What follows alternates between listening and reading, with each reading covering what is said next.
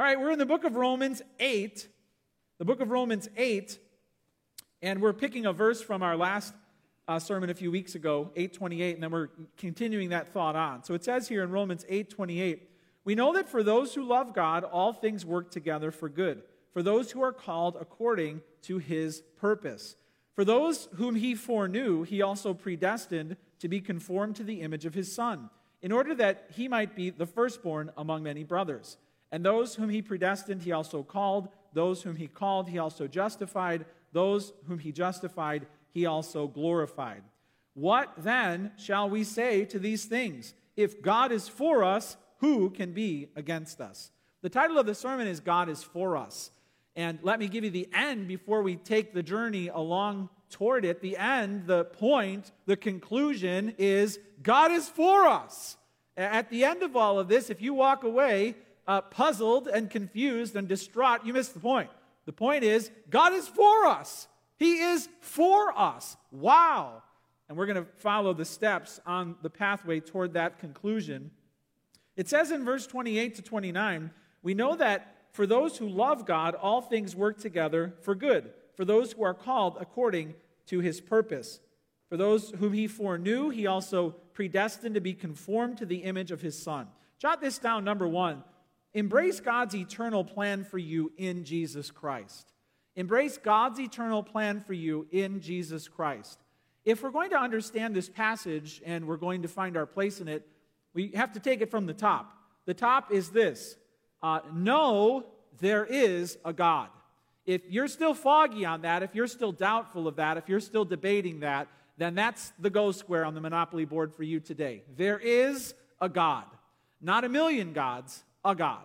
Uh, and it is the God of the Christian faith who has a plan and he invites you into it.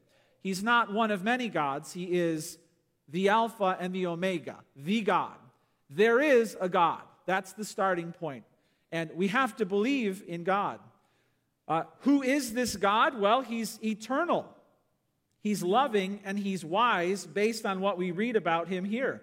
For those who love God, all things work together for good, for those who are called according to his purpose. So there is a wisdom, a plan. He's eternal and he's loving. This is the God of the Bible. We know there is a God, and we know He has a plan. There is a plan. There is a plan. It might feel to you or look to you like there isn't a plan, especially when you see the carnage in the headlines and the, and the brutality in warfare and the suffering through sickness. And when, when you feel like your life is just spiraling out of control, you might doubt that there is a plan. How can there be a plan? And if there is one, how can this be it? There is a God and he has a plan, and he's working all things together for good for those who love him. The plan is not a secret, the plan is not hidden, so that in the end it will, it will be unveiled as if, like, there was a plan. Uh, we're told now that there is a plan.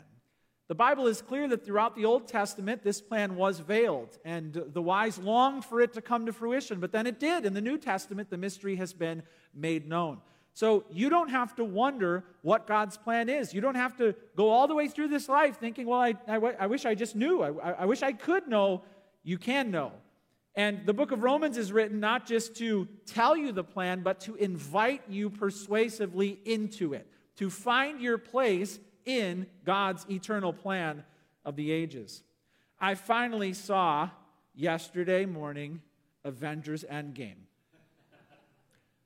My father called me after he saw it on Friday, and I hung up on him because I didn't want him to tell me what happened. And he tried to call me again. He says he's not a leaker, but he leaks. He tells you he's not going to tell you what happens, then he does. So I had to shut him out and block him until I saw it with my own eyes. Um, and uh, I'm not going to share any spoilers with you this morning, don't worry, right? I'll just tell you my favorite part was when Gandalf showed up, my mind was blown. I just got to say that. I'm just kidding. Uh, but you got to go see it. It's going to be the best selling movie of all time. It's already broken all the records for opening weekends. But I was really amazed by it, and I thought, who planned this? Like, where, where did this amazing 20, what is it, 22 movies? Where, where did this come from? Like, who do I credit for this amazing movie after movie journey? And of course, there's Stan Lee. You've got a picture of Stan Lee uh, who is the uh, creator of the Marvel Universe, and they find a way to honor him in every film. He shows up in every film in some quick cameo because he is the maker, right? And then uh, there was also, though, a uh, unsung hero. His name is Kevin Feige. And here's his picture, Kevin Feige. And if you don't know who he is, you need to, because he's the, um, he's the man who scored an internship at one point in Hollywood, and he thought that it was the best day of his life. All right? I was reading up a little bit about him, but uh, Kevin Feige is the president of Marvel Studios right now. And while he was in college, he scored an internship working under some producers. Then, two years later, he became a production assistant. Basically, as a production assistant, he walked dogs, got lunches, and washed cars. Walked dogs, got lunches, and washed cars, and he thought his dream had come true. I'm a production assistant in Hollywood. Life can't get better than this. But he was a comic book geek who knew everything about comics. And so, when they took a risk, and it was a risk, Okay, superhero movies weren't in and they hadn't done well in the box office. But when they came out with the first Iron Man movie, this comic book geek was right there, like, no, no, no, no, this is how you do it, this is how you do it, this is how you do it. And finally, they gave him the, the keys to the studio and he made all of these blockbuster movies. He was the one, with others, who made the plan. And now Marvel and uh, fans are obviously so grateful because Stan Lee created this universe and Kevin Feige made the plan that culminated in this uh, latest amazing movie. We marvel at that, right? And we marvel at how it all ties together in one final culminating, you know, fight. Here it is. It all comes together. We love it when there's a plan. And who said it? I love it when a plan comes together. That's the A team, right? That'll throw you back. Now, when it comes to the Bible, there is a plan, and we love it when a plan comes together. And if you're living your life like I have no idea what the plan is, and I have no idea what my part in it is, I'm inviting you to see it and to find your place in it. When this Marvel thing took off, everyone in Hollywood wanted a part in the plan. That, right? Cast me, cast me anywhere. I just want in. Because they knew it was huge. And this is the same thing that's happening in God's Word. There is a plan, you can know about it, and you can find your place in it. Embrace God's eternal plan. The plan is in Jesus Christ. In Ephesians 3 11 to 12, it says this this was according to the eternal purpose that he has realized in Christ Jesus our Lord, in whom we have boldness and access with confidence through our faith in him. Do you want access into God's plan? Do you want to know your life is part of the grand story that has been uh, created by someone greater than Stan Lee? That has been written and scripted by someone better than Marvel Studios? Do you want to find your place in that plan? Uh, it's in Christ Jesus. And to put it clearly, if Jesus Christ is your Lord and Savior, you are caught up in the eternal plan. And if Jesus Christ is nothing to you, you are missing everything God has for you in this life and the next life. You are missing it all. You are whatever else you have, whoever else you know. If you have Christ, you have it all. If you don't have Christ, you are missing every part of it. It's as simple as that. Embrace God's eternal plan for you in Jesus Christ. Now, it says here, we know that for those who love God, all things work together for good, for those who are called according to his purpose. For those whom he foreknew, he also predestined to be conformed to the image of his Son. So, jot this down God's plan to save us began in eternity. It says, for those he foreknew, he also predestined to be conformed to the image of his Son. Uh, the obvious things, the clear things that we can say about this would be that his plan to save us began in eternity. This part of the text, this part of the verse, happens in eternity past. God, it says, foreknew. God, it says, predestined. and I can't pretend to explain to you what this fully means. But when there was Let's stretch your mind back to the beginning of the very universe where it jumped into existence from nothing, and then go a second before that. I can't. my, my brain does the, the brain explosion emoji. You see that one where the brain just does like, all right? So, in fact, after studying a whole week on this whole idea of God's providence and predestination and election and all that, I feel like I know less than I did one week ago. And yet here I am talking to you about it. I don't understand when there was nothing but God And God had never started existing, He just always was. Something happened in His heart and mind. If you can explain that to me, you should be up here preaching. I don't get that, but God's sharing with us that it happened. His plan to save us began in eternity. In eternity. And I don't know what this looked like, but I do know what it means about God's relationship to me. I, I, can figure that out. I know what that means relationally very clearly that, that I was on his heart and mind before there was anything. God foreknew. It says he foreknew. He foreknew. And the word there for foreknowledge or foreknew means to, to know before, but it doesn't just mean to have factual information before it's knowable. The idea of God knowing uh, includes a relational component. So, for example, in Amos 3 2, God says about the Israelites, You only have I known of all the families of the earth. You only have I known of all the families of the earth. Well, God obviously knows all the nations, so this knowledge is a relational knowledge. And it involves a special call and a special purpose. This is what the Bible means when it says He foreknew. He foreknew. Um, it means that He had a special relationship for a special purpose. Uh, foreknown can also mean foreloved. It means that we were decidedly favored by God, and this happened before time began.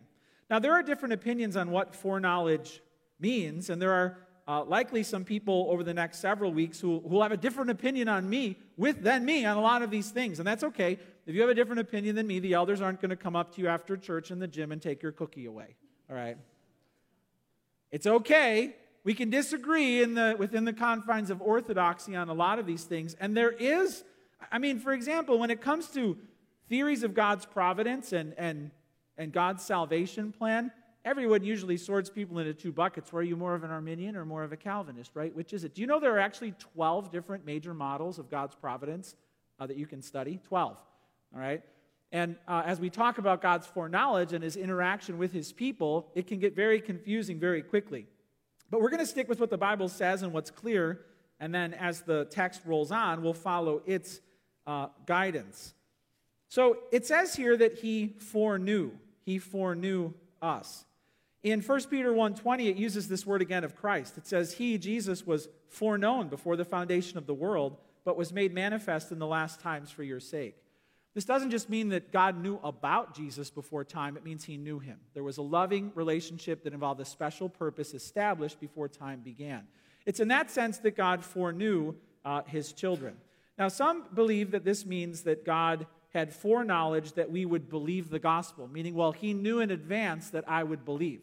And, and based on how he knew that I would believe, then he must have predestined me to eternal life based on his foreknowledge. Um, I would say that isn't what the Bible says here. The Bible does teach elsewhere that God knows who will believe ahead of time. The Bible does teach that. In John 6 64, for example, it says that Jesus knew who would believe and who would reject him, right? So it is biblical to say, well, God knew in advance whether I would believe or not. That's true. But nowhere does it say that God looked for a future faith in you and then predestined you because of that. That is not in the Bible. You have to bring that to the Bible based on the pieces that you're reading about. Uh, this verse in Romans certainly doesn't teach that. What it teaches here in the book of Romans, it doesn't say that God knew something special about you. It says God knew you in a special way. Okay, foreknowledge here is God knowing you in a special way. He, not knowing about you or knowing anything about you that's special. He knew you in a special way before time began. That's basically fundamentally what it teaches here. God's plan to save us began in eternity. I don't know about you, but I would be impressed if God knew my name before my parents were even born, right? That, that would blow my mind. Like if before my parents were even born, God was like, Ryan, I'd be like, wow, right? But the fact that God knew my name even before my parents' world was born, that blows me away. Think of all the uncertainty that went into me even getting into this life, you know? And yet God knew my name. The fact that he even knew my name before time would be pretty remarkable, but it goes beyond that here, and it says that God had a special love, a special knowledge of me that involved devotion with a purpose. Wow. That really does something to my relationship with God. It says here that he foreknew. He foreknew. And this special knowledge and love applies to those who love him and who are called according to his purpose in Christ Jesus. So it's true of every child of God. And it says, Those whom he foreknew, he also predestined to be conformed to the image of his son. Uh, now, what does that mean? The word predestined means to, uh, to destine or to determine in advance. Simply put, this means that he decided to save us. So it says we were predestined to be conformed into the image of his son. It means he decided to save us. He decided to save us. Um, it doesn't mean that he did save us at this point. We're, we're in eternity past. We're, we're, in, we're right now in the divine council chambers where there's no physical reality, and he, and he, he decided something, all right? So I'm not saying like he did it then. I'm saying he decided to do it then. He decided to save us. So he knew us in a special way, and he decided to save us. That's not when it happened, but that's when he decided that it would happen. Now, I understand at this point, people begin to think, well, that must mean that I didn't really have a choice, right? Like if God decided to save me before time began, then I must have just, he must have like put some mind control thing in me so that it was guaranteed to happen. I know why there's this temptation to feel like, well, in order for God to do that, he'd have to control me. And that's because when we think of how other humans behave and how little control we have over them, we can't even fathom how we can decide something long in advance and then make them do it. I can't get my kids to eat broccoli, all right? Let alone to convince them that a dead guy rose from the grave. I, I can't do that. But if I had a mind control app, I could. Wouldn't that be helpful as parents? I'd pay a $1,000 for that, you know? Like, zap, mind control. You are doing exactly what I say right now. Okay, Father. Go clean your room. Okay, Father. Tell your mother you love her. Okay, Father. Stop dating boys. Okay, Father. I mean, that, mind control, mind control. Who wouldn't want that? But listen, God doesn't need to in any way reduce your humanity to make his plans come true. He's that amazing. Okay, it's not like, wow, well, this is going to be a tough one. So I bet I better built in a little mind control chip where right when it comes to the time for my plan to happen, I'm going to zap their will off and then do it for them. He's that amazing. He's that amazing where he can bring his plans to pass without having to subtract anything from you. So don't think, well, if God foreknew me and predestined me, that must mean that I don't have a choice. That's not at all what it means. But in order to bolster your choice and salvage your understanding of freedom, don't deny the reality that God knew you in a special loving way and determined to save you before time began. You don't have to subtract that from God to make your choice work. Okay? Now, sometimes, it, well, in Ephesians 1 5, it says that God predestined us to be adopted as his sons through Jesus Christ. This is called the doctrine of, the doctrine of election the doctrine of election. And sometimes people feel comfortable saying, well, yes, God had the process planned out in advance, but it's not like he had the people. It's not like he had the list written because, you know, how could he do that? Um, I would just say that in the Bible, it's clear that he did have the list. In Revelation 13 8, it says this All who dwell on earth will worship it. Everyone whose name was not, has not been written before the foundation of the world in the book of the Lamb that was slain. Now, this should really just when I, when I was studying this in my office this week, and I got to this point, and I thought, God knew me in a special, loving way before time. Wow. He predestined me. Uh, he decided to save me before time. Wow. And he, your name was in the Lamb's book of life before the foundation of the world. I literally sat there and I was like, wow. Wow. Wow. Wow. And I didn't go back throughout my life which my life has been filled with rebellion against the holy God. My life has been ref- filled with refusal to honor him, filled with major league sins. And I didn't go back and say, oh, well, all that must not have been true. No, it was true. And the fact that he loved me like this before all this would come to pass, do you know what that does to your relationship with God? Do you know what that does? It makes it so secure. Wow. His plan to save us began in eternity. This doesn't mean that before eternity he decided anything for you. This is all happening in the council chambers of his own heart, not your heart. It doesn't say that he decided something for you or in you. That's not what it's teaching. This is not threatening your loving response to him. It just teaches that God decided to relate to you in a special way according to a special plan. And that should warm your heart to God. That should make you feel secure in His hands. And when you look at the plan that's been stretched across the ages, it should show you that it's all working together. Number one, embrace God's eternal plan for you in Jesus Christ. Number two, jot this down. He decided to call a people of faith to himself. So after the after he made the plan, how did he get the plan actually happening in reality? Well, he decided to call a people of faith to himself. So reading on, it says here, for those whom he foreknew, he also predestined what? To be conformed to the image of his son, in order that he might be the firstborn among many brothers. And those whom he predestined, he also called. And those whom he called, he also justified. Those whom he justified, he also glorified. So once we get to the word called, this is happening in real time. Uh, the um, the uh, predestination, uh, the, the election, the, the um, foreknowing, that's all in the eternal counsels of God before time began. But the calling, that happens in real time. So let's talk about how God enacts his plan in your life. He decides to call a people of faith to himself. It says in 1 Peter 1 2 that the elect are according to the foreknowledge of God the Father, in the sanctification of the Spirit, for obedience to Jesus Christ, and for sprinkling with his blood. May grace and peace be multiplied to you.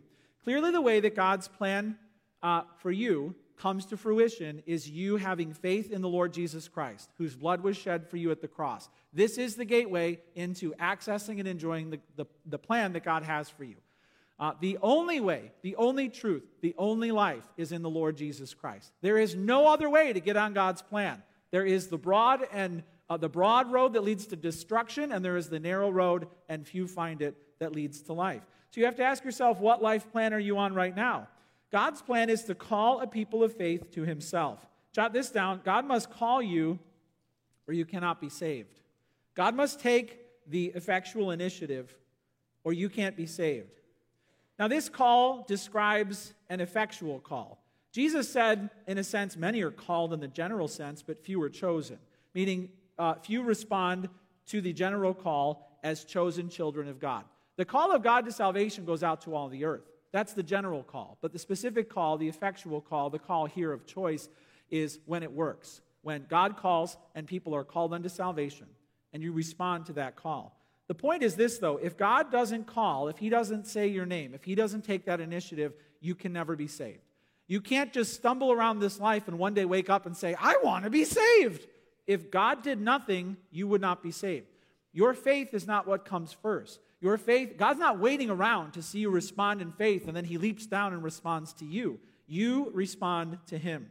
In 2 Timothy 1 9, it says, God who saved us and called us to a holy calling not because of our works, but because of his own purpose and grace, which he gave us in Christ Jesus before the ages began. God's plan is Christ Jesus. It always has been, it always will be. And God must call you from the grave, out of darkness, into Christ. And listen, if you're not on this plan, you must be saved. You must be saved. It's not enough for you to have this iffy relationship with God or feeling like Jesus is one of many answers in this world. God has a plan. His plan is Jesus. He's calling you to Himself in His Son. And jot this down you must respond in faith to be saved by grace. You must respond in faith to be saved by grace. It says here in verse 27 He who searches hearts, God searches your heart, knows what is the mind of the Spirit because the Spirit intercedes for the saints according to the will of God. We know that for those who love God, you must love God. All things work together for good for those who are called according to his purpose. What is that purpose? He's calling you to be conformed to the image of his son. That's it. That's the plan. There is no other plan. So you must respond in faith to be saved by grace. Faith is simply a cry for help to a God who saves. That's what it is. And it's a response to the divine call. Um, what you contribute to salvation is nothing that merits God's favor. Listen, if you think the reason you're go, going to go to heaven is because your performance in the, like, like, have you ever watched The Voice? How many of you have watched The Voice? Right? The Voice. If you think the way you get to heaven is you perform to the best of your ability and God's right there with the buzzer and He's like, almost, almost, almost, ah, yeah, wow. I haven't seen anything like that before. You're mine. You are missing it. All right? God is not impressed with your performance in this world. He chooses you by grace when you humble yourself and respond to his call through faith. You must respond in faith and you must abandon the way of works. You cannot merit God's favor. If you're on the path of works, you're not on the path of grace. You have to pick one or the other. God must call you forth and you must call upon his name. Both must happen, and there's a tension in this process. Both God's will and man's will are active in the action, the process of salvation, right? Uh, but God's will is supreme. His is sovereign, and His is the governing will in the whole process. Does He act upon your will? Absolutely, He does. He acts upon your will in a mighty and loving way, but He doesn't take your choice away from you. You have a choice. You have to respond to His call freely, but you can't do that independently. You are responsible to believe what you hear. And let's just be clear here when it comes to this idea of, I mean, election and, and, and predestination and all that, the Bible never tells us to search your heart and find out if you're elect. Okay? It, search your heart to find out if you're in the faith, right? If you're in the faith, if you believe. I saw a joke by the Babylon Bee, the, the, sat, the it's a Christian satire site, the Babylon Bee, and check out this thing they posted a few weeks ago. Uh, it's the election detector. Calvinist researchers complete development of elect detector. Now we can focus our efforts on calling only God's chosen people to faith and repentance. it's a hilarious thought to think that we could have some sort of way to detect if you are elect. and the Bible does not give us that. The only election detector found in the Bible is faith. It's faith. And the invitation to faith is open to all. It is open to all. You're not called to go off to some corner and do some introspection to find out if you're predestined. You're called to respond to what you hear. You're called to, today, if you hear his voice, do not harden your hearts. So don't get caught up all in your mind about, well, am I on the list or am I not? Uh, get caught up in the command to believe what you heard. The invitation is open to all. You must respond in faith to be saved by grace. Number one, embrace God's eternal plan for you in Jesus Christ. His plan began in eternity. Number two, he decided to call a people of faith to himself. God must call or you cannot be saved. You must respond in faith to be saved by grace. Number three, he decided to conform us into the image of his Son, Jesus Christ. It says here that he uh, predestined us to be conformed to the image of his Son in order that he might be the firstborn among many brothers. And those whom he predestined, he also called. Those whom he called, he also justified. Those whom he justified, he also glorified. Let's talk about what it means to be conformed to the image of the Son um, and to be justified. Let's talk about those things. First of all, know that God decided it, He's accomplishing it. He decided to conform you as a Christian to the image of His Son. Now, what this means is he will conform you, he will fit you or press you into a mold or pattern, and that pattern is his son. The Lord Jesus Christ is the plan. God decided it, and he's accomplishing it. He's the one doing it. I like what uh, one scholar said, Doug Moo. He said, This means to be fitted into the pattern of existence that Christ established and modeled. This is God's will for you, to be fitted into the pattern of existence that Christ established and modeled. It says in the book of Colossians, He is your life. He is your life. And, uh, right, we're, we're to be conformed to the image of Christ. So that's God's plan. It calls Jesus here the firstborn. Be careful with that word. It doesn't mean that he was a created being. When you hear firstborn, you're like, he was made. No, this is what the Jehovah's Witnesses teach. See, he's called firstborn, so he's made. That's not true. A firstborn uh, meant the highest ranking child in the family. So a firstborn could be a title of rank, right? Not a, not a title of sequence, firstborn child. God is the eternal Son of God. We know that because Jesus himself said, Now, Father, glorify with me with you with the glory I had with you before time began. So Jesus shared in God's glory before time. He's not a created being, he's God the Son. So be careful with that word, but it does mean that he is the highest ranking child in a family. We found out a few weeks ago that the way to get into God's family is to be born again. No one's born into God's family. At some point in your life, you have to be adopted into his family, to be born again. And Jesus is then the, uh, the one who deserves the inheritance. He's the firstborn. Heaven is his, but thank God he shares it with us. And Jesus is sharing his inheritance with the rest of the children. That's us. So he decided to conform us into the image of God. Jesus is the firstborn, and God was forming a family, and you could enter that family as an adopted child of God. This is the plan. He does this through what's called justification. Jot this down. God gave us righteousness in Christ. God gave us righteousness in Christ. Justification means that when Jesus died on the cross, he paid the penalty for all of your sins.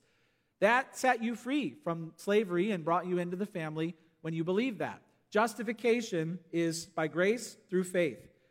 This is God giving us the righteousness of Christ. This doesn't mean that we can earn it, right? It doesn't mean we can earn it. It means that God is the one who authors our salvation. Now, when it says here that we are conformed to the image of his son, this doesn't necessarily in this verse mean the ongoing uh, pattern of you becoming more and more like Christ. This actually refers to the whole process, start to finish, of you becoming a Christian and ultimately being made like Jesus for all of eternity. So he's conforming us, he's destining us to be conformed to the image of his Son. He did this through justification, which is giving us the righteousness of Christ. He gives it to you as a gift. Jot this down God glorified us in Christ. This is what it means to be conformed to the image of Christ.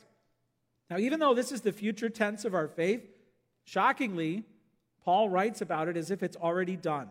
It says, Among uh, those he predestined, he called, whom he called, he justified, who he justified, he also glorified. He talks about the future tense of your faith, which God has planned from before time, as if it's already done. Now, I can reassure you that it's not done, okay? It's not done. We all are still works in progress. We've not yet been made perfect. We certainly have not yet been made immortal yet, which is why we drive carefully, right? it's, it's the reason why we're very cautious in this world, because we've not yet been made completely new.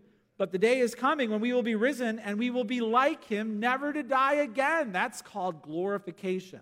The trilogy of movies God has for you is salvation, sanctification, glorification. Some of you are still in the first film, and you're not even saved yet. Some of you are in the middle, the rest of us are in the middle of the second film, and God's sanctifying us. Nobody sitting in this room today is in the third film yet. Glorification. We're not there.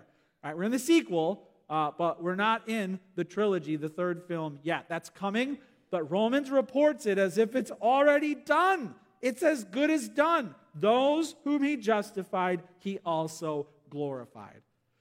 Wow. So when you look back to before time, when you look ahead to the age to come, we can have total security knowing where we stand with God when we're on his plan, when we've embraced his plan. Number four, jot this down. Live with eternal security through faith in Christ Jesus. It says here, What then shall we say to these things? If God is for us, who can be against us? If God is for us, who can be against us? This is very pastoral. This is very helpful. Embrace God's plan for you in Jesus Christ.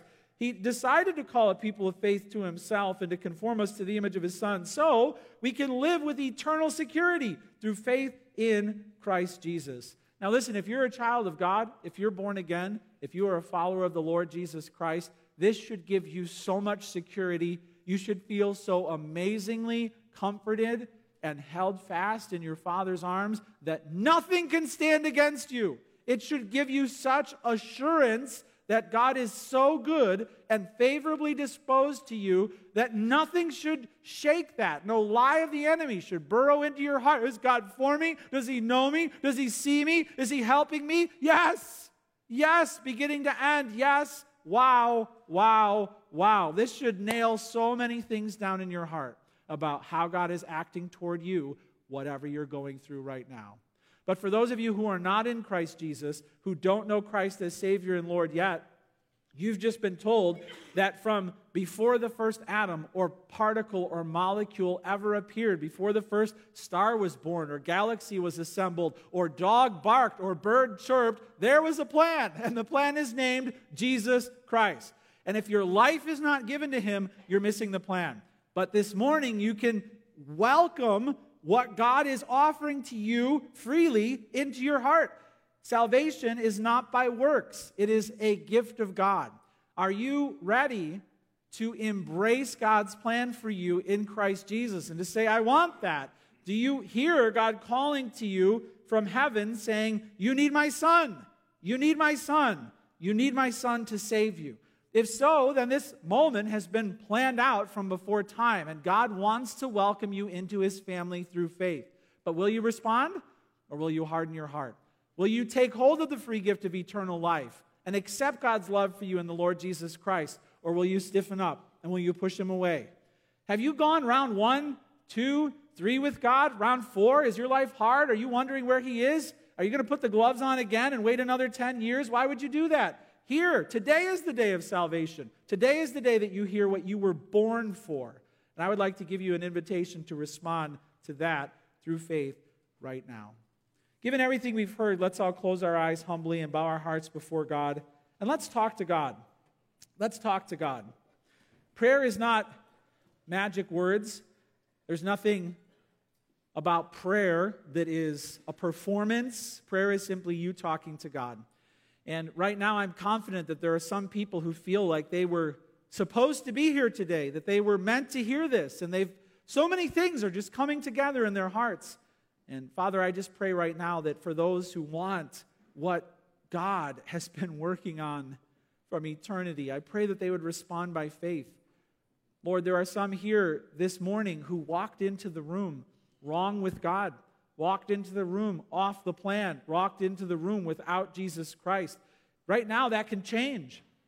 Right now, that can all change.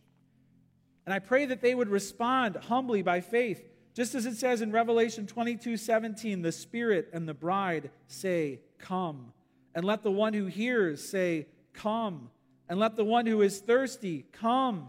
Let the one who desires take the water of life without price.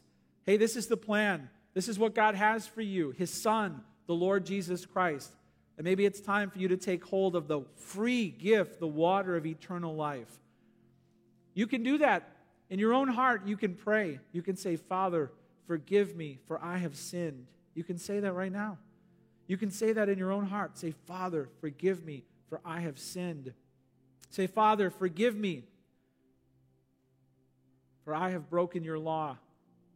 Forgive me, for I have broken your heart. I have not been living the way you've desired. And right now, you can pray by faith, saying, Thank you for sending Jesus into this world to save me. Thank you for sending Jesus into this world to save me. Say it. In your own heart, say, Jesus, save me. Jesus, wash me. Jesus, deliver me. Come into my life. Be my Lord and Savior. Promise me heaven forever secure my soul. Father, for those who are calling out, may they take great rest and confidence knowing that you're calling them. You've been planning to save them since eternity past. We're not subject to blind chance. We're not subject to all the whims of wicked people. We're not even condemned by our own choices. You have a plan.